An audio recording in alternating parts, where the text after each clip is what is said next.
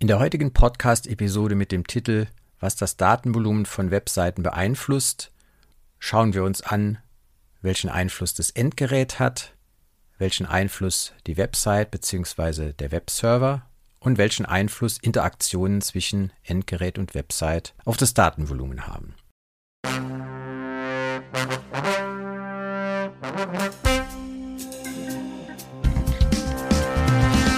Herzlich willkommen zu Web But Green, deinem Podcast für ein nachhaltiges Internet. Hier geht es darum, wie du den CO2-Fußabdruck von Webseiten und digitaler Kommunikation verkleinern kannst.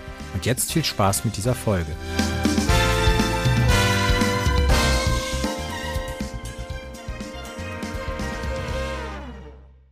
Ich bin Thorsten Bayer. Ich unterstütze Unternehmen und Selbstständige dabei, ihre Webseiten schnell und datensparsam zu gestalten – Digitale Nachhaltigkeit verschafft dir einen Wettbewerbsvorteil und du tust etwas Gutes für unseren Planeten. Schön, dass du bei dieser Folge dabei bist. Sie ist aus meiner Sicht eine sehr wichtige, weil, ich spoilere schon vorweg, das Datenvolumen einer Website gibt es für mich gar nicht, weil es von eben ganz vielen Faktoren abhängig ist. Und viele Kalkulatoren berechnen dir zwar einen Wert, im schlimmsten Fall kann der aber 500 Prozent zu niedrig sein. Da sprechen wir in der Chemie immer von einem Unterbefund bei einer Analyse. Es gibt auch Fälle, wo er zu hoch sein kann, aber die sind eher selten. In den meisten Fällen sind diese Werte eben zu niedrig, die man ermittelt. Und deswegen sollte man eben wissen, was das Datenvolumen von Websites beeinflusst. Fangen wir an mit dem Endgerät. Da ist zum einen wichtig, welche Hardware verwende ich. Da habe ich ja in einer früheren Folge schon mal drüber gesprochen, dass die Bildschirmgröße ein Faktor ist, beziehungsweise ob ich jetzt ein Desktop oder ein Handy verwende, weil die Website unter Umständen dann andere Daten lädt, zum Beispiel kleinere Bilddateien, und dann wird eben ein anderes Datenvolumen generiert. Ein Faktor bei der Hardware ist natürlich auch noch ihr Alter. Wenn man sehr alte Geräte nutzt oder ich habe zum Beispiel mal mit einem Samsung-Fernseher versucht, im Internet zu browsen. Der hat einen sehr seltsamen Browser, der ganz viele moderne Formate gar nicht versteht. Und dann kann es eben sein, dass die Website in solchen Fällen dann Fallback-Lösungen ausliefert, zum Beispiel andere Bildformate wie JPEG oder PNG statt WebP oder AVIF, die manche schon verwenden. Oder es kann sein, dass die Hardware bestimmte Komprimierungsarten nicht versteht und dann werden auch andere Datenvolumina übertragen. Das ist halt mal der Punkt 1. Punkt 2, der wichtig ist bei der Software, ist natürlich auch das verwendete Betriebssystem.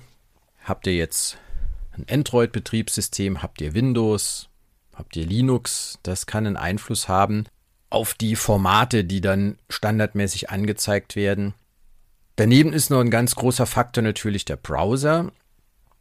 Da kann ich natürlich relativ restriktive Einstellungen machen, was zum Beispiel das Speichern von Cookies und verschiedenen anderen Dingen angeht.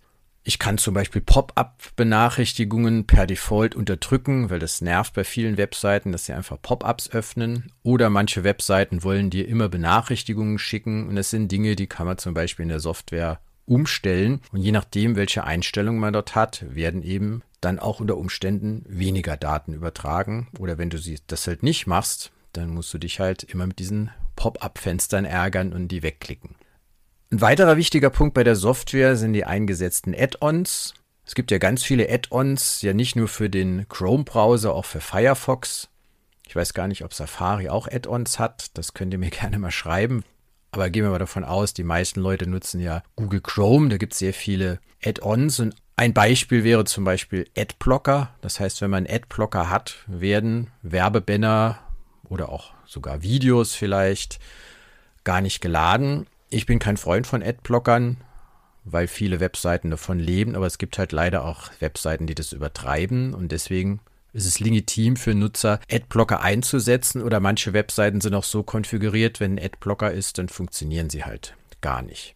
Dritter Punkt beim Endgerät sind weitere Einstellungen, die man noch vornehmen kann. Das habe ich am Anfang ja schon mal kurz angerissen. Zum Beispiel, ob ich Cookies akzeptiere, wie lange ich Cookies speichere, ob ich irgendwann den Cache lösche, wie groß ist der Browser-Cache oder habe ich vielleicht sogar in der Firma einen Proxy-Server, wo dann Daten zwischengespeichert werden, die dann nicht mehr neu heruntergeladen müssen von dem Webserver. Das sind natürlich auch alles wieder Faktoren, die das Datenvolumen beeinflussen. Und du siehst schon, es gibt hier relativ viele Dinge, dass das eben dazu führt, dass man nicht von einem festen Datenvolumen sprechen kann, sondern man muss halt ganz viele Faktoren beachten. Ein anderer Punkt ist noch, wie geht der Browser mit Daten um oder bestimmten Dateiformaten. Man kann zum Beispiel einstellen, dass immer gefragt wird, wenn zum Beispiel ich einen PDF-Link anklicke, will ich die Datei speichern, wo will ich die speichern. Es könnte aber auch sein, dass ich eingestellt habe im Browser, wenn ich irgendeine PDF anklicke, wird die immer automatisch geöffnet. Und ein letzter Punkt, der ist zwar eher selten, wenn ihr auf eurem Endgerät den Dark Mode eingestellt habt, kann es natürlich sein, dass die Webseite dann andere Bilder lädt oder andere Bildformate lädt. Und das beeinflusst natürlich auch unter Umständen wieder das Datenvolumen. Das war jetzt der Punkt Endgerät. Schauen wir uns an, was passiert jetzt auf der Seite der Website bzw. auf dem Webserver. Da ist immer ein relativ großer Punkt die Responsivität. Das heißt, eine moderne Website interagiert ja ständig mit dem verwendeten Endgerät und kriegt dann verschiedene Informationen, wie zum Beispiel die Bildschirmgröße, Auflösung, Betriebssystem, Alter. Und die handeln dann eben beide aus, was sie uns anzeigen.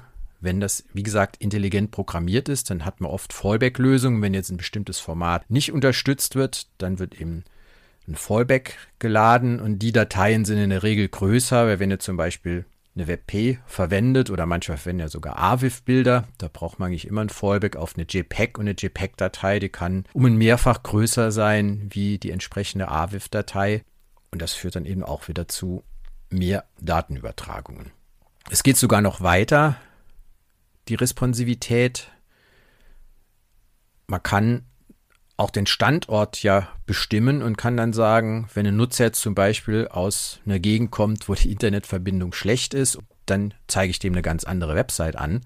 Und was ich in einer anderen Folge schon mal erwähnt hatte, man kann ja auch sogar auslesen, wie ist so die Carbon Intensity oder die CO2-Intensität, das heißt, wie viel Ökostrom ist im Einsatz. Und wenn ich dann feststelle, der Zugriff kommt aus Polen, sage ich jetzt mal, weil Polen hat sehr viel Kohlestrom und hat noch einen schlechteren Strommix als Deutschland, dann sage ich halt, ihr Polen, ihr kriegt halt jetzt eine geringere Bildauflösung, weil das dann weniger die Umwelt belastet, weil weniger Datenvolumen eben dann in der Folge zu weniger Stromverbrauch und das eben auch zu weniger CO2-Emissionen führen kann.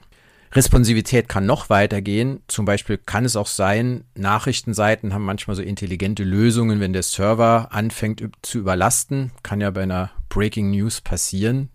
Dann schalten die automatisch um auf eine abgespeckte Website, wo dann alle Grafiken weggelassen werden und man nur noch zum Textmodus kommt. Das ist dann natürlich in dem Fall besser, als dass die Website gar nicht mehr funktioniert und die Leute, die jetzt dringend Informationen suchen, weil zum Beispiel irgendwo ein Unfall in der Gegend war, dann kann man eben dort nochmal äh, Informationen gewinnen, aber dann werden natürlich auch weniger Daten übertragen. Und es gibt sogar noch ein Gimmick, habe ich auch letzt noch mal gesehen. Abhängig von der Tageszeit kann ich auch den Leuten andere Bilder anzeigen, andere Texte einblenden. Das kann man auch auf Webservern konfigurieren. Und das hat dann eben auch nochmal einen Einfluss aufs Datenvolumen.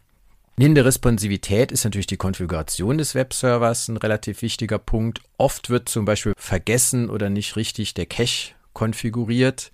Das bedeutet, dass im Cache vom Server schon bestimmte Dateien vorgehalten werden, die jetzt nicht mehr jeweils generiert werden müssen. Oder wenn ich äh, Seiten öfter besuche, dann werden eben aus diesem Cache Daten ausgelesen und nicht nochmal neu geladen. Und dann brauche ich die eben nicht mehr zu übertragen. Die sind in meinem Browser dann zum Beispiel schon vorhanden. Nächster Punkt bei der Konfiguration ist die Komprimierung. Das habe ich eben auch schon mal erwähnt. Manchmal wird zum Beispiel vergessen, dass Vektorgrafiken auch komprimiert werden können, weil wenn der Webserver das Format nicht kennt, dann komprimiert er vielleicht die nicht, aber alle Textdateien, JavaScripte. Das muss man sich halt in der Konfiguration ansehen und man sollte auch immer, wenn möglich, die Protli-Komprimierung aktivieren. Das habe ich auch schon sehr oft gesehen, dass der Server zwar die Protli-Komprimierung kann, fast alle modernen Browser können das, es ist aber nicht aktiviert, weil das halt vergessen wurde oder irgendwann hat der Hoster das Paket aktualisiert, hat aber nicht gesagt, ja, wir haben jetzt hier irgendwas Neues, ihr könntet dann zum Beispiel diese Komprimierung aktivieren. Nächster Punkt bei der Konfiguration kommt zwar auch nicht mehr so oft vor, HTTP versus HTTPS. Es gibt immer noch Leute, Wahrscheinlich nicht nur in meiner Chemiebranche, da kann ich dir direkt eine Handvoll Seiten aufzählen, die noch nicht mitgekriegt haben, dass man HTTPS verwenden sollte.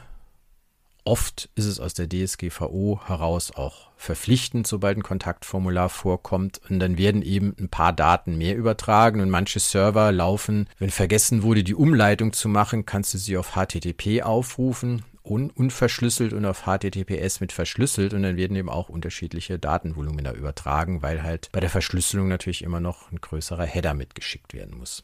Dritter Punkt bei der Website, externe Elemente. Das hat man natürlich auch sehr oft. Es gibt ganz wenige Seiten, die keine externen Elemente haben. Ich habe selber eine, unser Online-Magazin Analytic News hat alles lokal, zum Beispiel lokale Matomo-Installation. Es werden keine externen Cookies gesetzt, geladen. Es gibt kein Google Analytics. Und das ist aber eher eine Seltenheit, weil die meisten Seiten haben natürlich externe Elemente und die muss man natürlich dann auch einbeziehen. Und es kann dann auch sein, dass zum Beispiel je nach Standort und Cookie oder was die Seite über dich weiß, dann eben andere Werbemittel ausgeliefert werden für dich. Und das kann eben dann auch ein anderes Datenvolumen sein. Und das ist halt auch wieder ein weiterer Faktor. Viele setzen auch Content Delivery Netzwerke ein. Dann wird es natürlich ein bisschen schwieriger, das Datenvolumen zu ermitteln, aber viele Daten, äh, viele Content Delivery Netzwerke bieten eben auch so wie Cloudflare. Wenn man sich dort einloggt, sieht man, wie viele Daten dort geflossen sind. Und das kann natürlich auch standortabhängig sein, welche Daten dort übertragen werden, je nachdem, wie das konfiguriert ist. Und dritter Punkt bei den externen Elementen, Webseiten können natürlich sehr viele eingebundene Objekte haben. Zum Beispiel ein Videoplayer oder ihr blendet so euren Social Media Kanal, euren Instagram Kanal in die Website ein. Es können externe Fonts geladen werden, wobei man das eher nicht machen sollte. Manchmal muss man es, wenn die Lizenz das vorschreibt.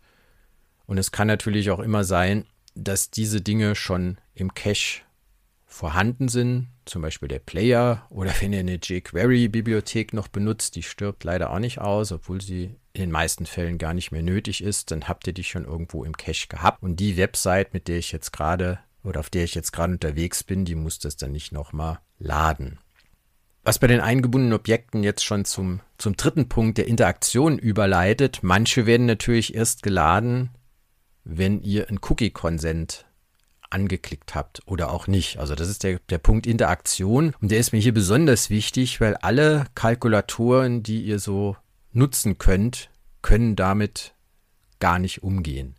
Und das kann im Extremfall dazu führen, ich hatte mal eine Seite, nachdem ich dann den Cookie Consent Banner bestätigt hatte, hat die dann ein 18 Megabyte Video nachgeladen. Wenn ich das nicht gemacht habe, hat die das nicht nachgeladen und dann hatte man einen extrem anderen Wert beim Datenvolumen und die Kalkulatoren, die ihr so nutzt, die können mit Webseiten in der Regel nicht interagieren. Das heißt, die bleiben immer am Consent-Banner stehen und sagen dir dann, oh, du hast eine ganz datensparsame Website, aber wenn du dann diesen Consent ausführst, dann siehst du halt, oh, da wird aber eine ganze Menge jetzt erst nachgeladen.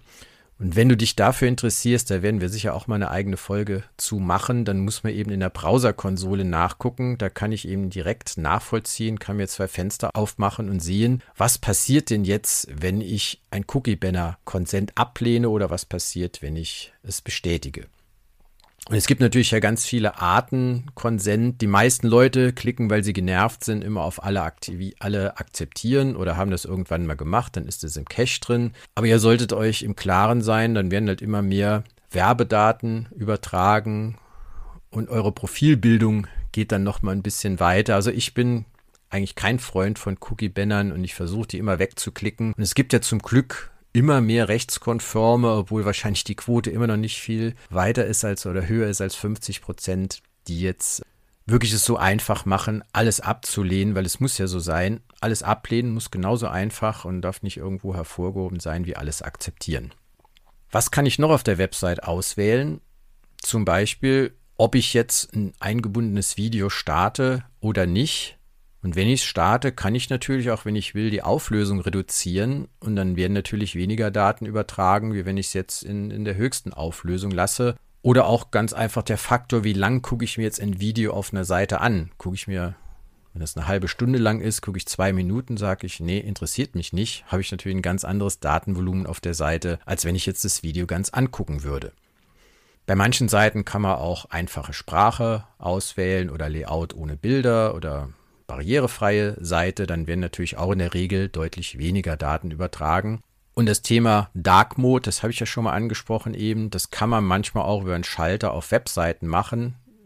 Man kann es natürlich auch, wie ich am Anfang gesagt habe, beim Endgerät direkt aus den Browser-Einstellungen oder Betriebssystem-Einstellungen auslesen, aber man kann es natürlich auch hier nochmal als Schalter anbieten, dann könnten eben auch andere Bilder oder weniger geladen werden. Das war jetzt, was ich so auswählen kann auf der Website. Ich kann natürlich auch mit der Maus mich bewegen und ein wichtiger Punkt ist natürlich das Scrollen dabei. Und eine intelligente Website, die lädt natürlich Bilder oder Videos oder alle eingebundenen Dinge erst, wenn ich auf der Seite, wo ich gerade unterwegs bin, in den Bereich scrolle. Das heißt, er lädt das kurz vorher. Wenn der Webserver zu langsam ist, dann dauert es auch länger oder ihr zu schnell scrollt und dann habt ihr dann den blöden Effekt, dass dann Inhalte immer so hin und her hüpfen, wenn die Seite schlecht erstellt ist, kennt man von Spiegel Online und vielen dieser Seiten. Wird auch von Google mit dem schlechten CLS-Wert bei den Core Web Vitals bestraft, aber hat leider noch zu geringe Auswirkungen. Aber das ist halt, wie gesagt, ein wichtiger Punkt und das nennt man halt Lazy Loading. Das heißt, wenn eine Website intelligent erstellt ist, lädt die die Bilder oder die Dinge eben erst nach, wenn ich in den Bereich scrolle. Und das kann eben der Kalkulator auch nicht machen den ich am Anfang angesprochen hat, der guckt halt nur den ersten Bildschirm, den er sieht. Und wenn ich scrolle, können eben unter Umständen bei Scrollwüsten, die ihr auch kennt, noch viele Bilder, 50 Bilder nachgeladen werden, Videos etc. Und dann ist das Datenvolumen ein ganz anderes, was der Kalkulator dir vielleicht gesagt hat. Bei Webseiten kann auch die Aufenthaltsdauer ein Thema sein, weil manche laden zum Beispiel so einen Nachrichtenticker nach und wenn ich halt länger auf einer Seite verweile, lädt er im Hintergrund immer noch mal irgendwas anderes nach. Es können auch Werbemittel nachgeladen werden und das führt dann natürlich auch wieder zu mehr Datenübertragungen. Letzter Punkt bei der Interaktion, da geht es dann ans Eingemachte, wenn wir natürlich auf einer Website Formulare ausfüllen, irgendwelche Dokumente hochladen, wenn wir irgendwas kommentieren.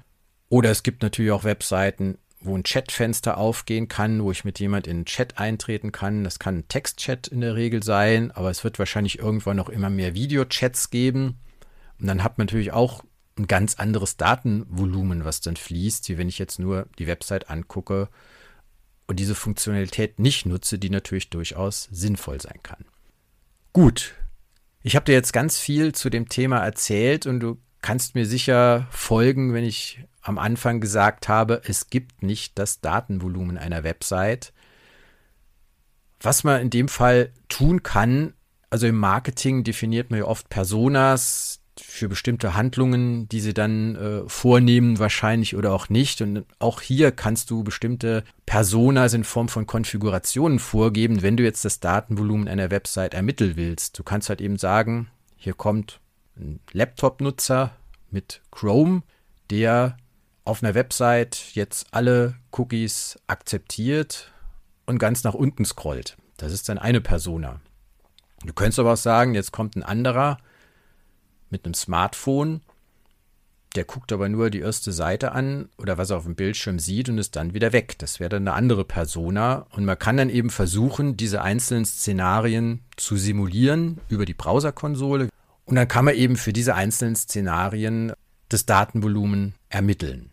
Wenn man es halt insgesamt wissen will, kann ich auch schon mal auf eine weitere Folge vorgreifen, muss man sich mit den Server-Log-Files auseinandersetzen, weil da wird ja genau aufgezeichnet, wie viele Nutzer waren jetzt Persona A, B, C. Es gibt wahrscheinlich hunderte Arten, wie man auf Webseiten kommen kann. Ich habe ja gesagt, der Cache spielt eine Rolle, viele andere Faktoren spielen eine Rolle und da wird eben wirklich aufgezeichnet, was genau an Byte oder Kilobyte und Megabyte geflossen ist. Und dann kann ich das als Summe ermitteln. Aber diese Einzelseitenanalysen sind aus meiner Sicht problematisch. Sie sind natürlich ein Hilfsmittel, wo mal ganz grundlegend sehen will, wo steht vielleicht eine Website, aber sie taugen halt nicht für, für ein richtiges Audit oder um grundsätzliche Probleme zu finden. Gut, das soll es für heute gewesen sein. Ich hoffe, ich konnte dir erklären, dass das Datenvolumen einer Website in großem Maße vom verwendeten Endgerät abhängen kann, wie der Webserver oder die Website programmiert bzw. der Server konfiguriert ist und wie ich mit einer Webseite interagiere.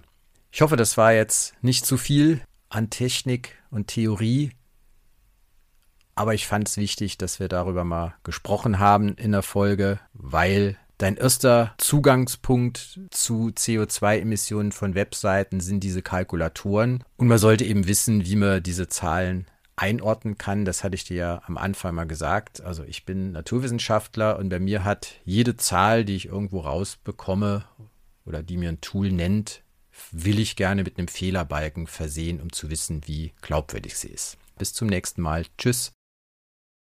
Du willst wissen, wie nachhaltig deine Website ist? Dann lade ich dich zu einem virtuellen Café ein. Gemeinsam machen wir einen kurzen Website-Check. Dabei erfährst du, wo deine Seite im Vergleich zu anderen steht und erhältst Tipps, die sofort für eine grünere Website sorgen. Und wenn du möchtest, finden wir gemeinsam heraus, wie ich dich weiter begleiten kann. Sei es bei der Optimierung, beim nächsten Relaunch, bei der Aufstellung einer CO2-Bilanz für deinen Nachhaltigkeitsbericht oder durch Mentoring und Schulungen für dein Team. Warte nicht länger und mach den ersten Schritt zu einer nachhaltigeren Online-Präsenz. Ich freue mich auf unseren virtuellen Café.